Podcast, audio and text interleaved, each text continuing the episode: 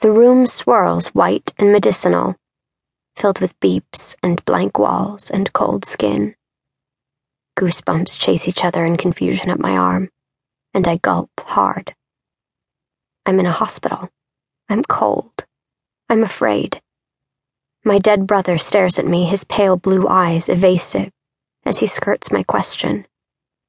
I ask it again. "Finn, where's Dare?"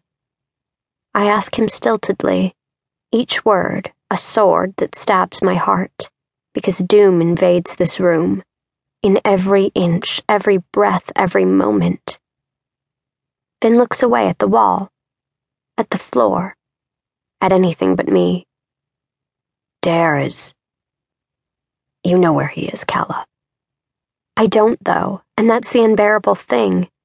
My eyes flutter closed, and the last thing I see is the white hospital blanket that covers me. I close my eyes against reality, and Finn picks up my hand. "Cal, you've twisted everything around in your head until you don't know what is real and what is not. You know where Dare is.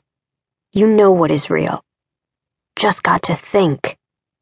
You've got to face it." This hurts, and I hate it. I can't. My words are limp, falling onto the bed, tumbling to the floor. Finn stares at me, into my eyes, into my heart. It pierces me, it grabs me with both hands, and doesn't let go. "Calla, you can't. You're not me, you're you, and that's okay.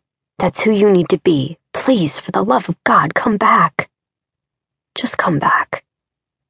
My eyes open because his words are confusing. Come back from where? I'm clearly here in the hospital with him. With my dead brother. I'm already here. He's the one who's not, because he's dead. He's not making any sense. He sighs, a soft sound in a silent room. "Come back from where you are. You're needed here, Calla." "But I am here," I say, hesitantly, because Finn is already shaking his head. "No," he says. "You're not, Calla." Clouds surround me and lift me up and carry me away from logic, from reason, from reality. I fight to keep my feet down, to keep from being lifted away into the sky, across the ocean. "How do I come back?" I ask, and my voice is like a child's. Finn stares at me, and his eyes are blue rocks, blank and shiny and bright. "You focus. You do what you have to do. You think you have to be me, but you don't. I'm fine where I am, Calla." "But you're dead," I almost whimper. He grins, the crooked one that I love. The one I know like the back of my hand. "Is that what I am? And if so, is that a bad thing? When you're dead, there's nothing to worry about. I'm okay, Cal. Come back. Just come back." "I can't do it without you," I say firmly, because that's what I know in my heart. Finn rolls his eyes. "Of course you can. You were always the strong one, Calla.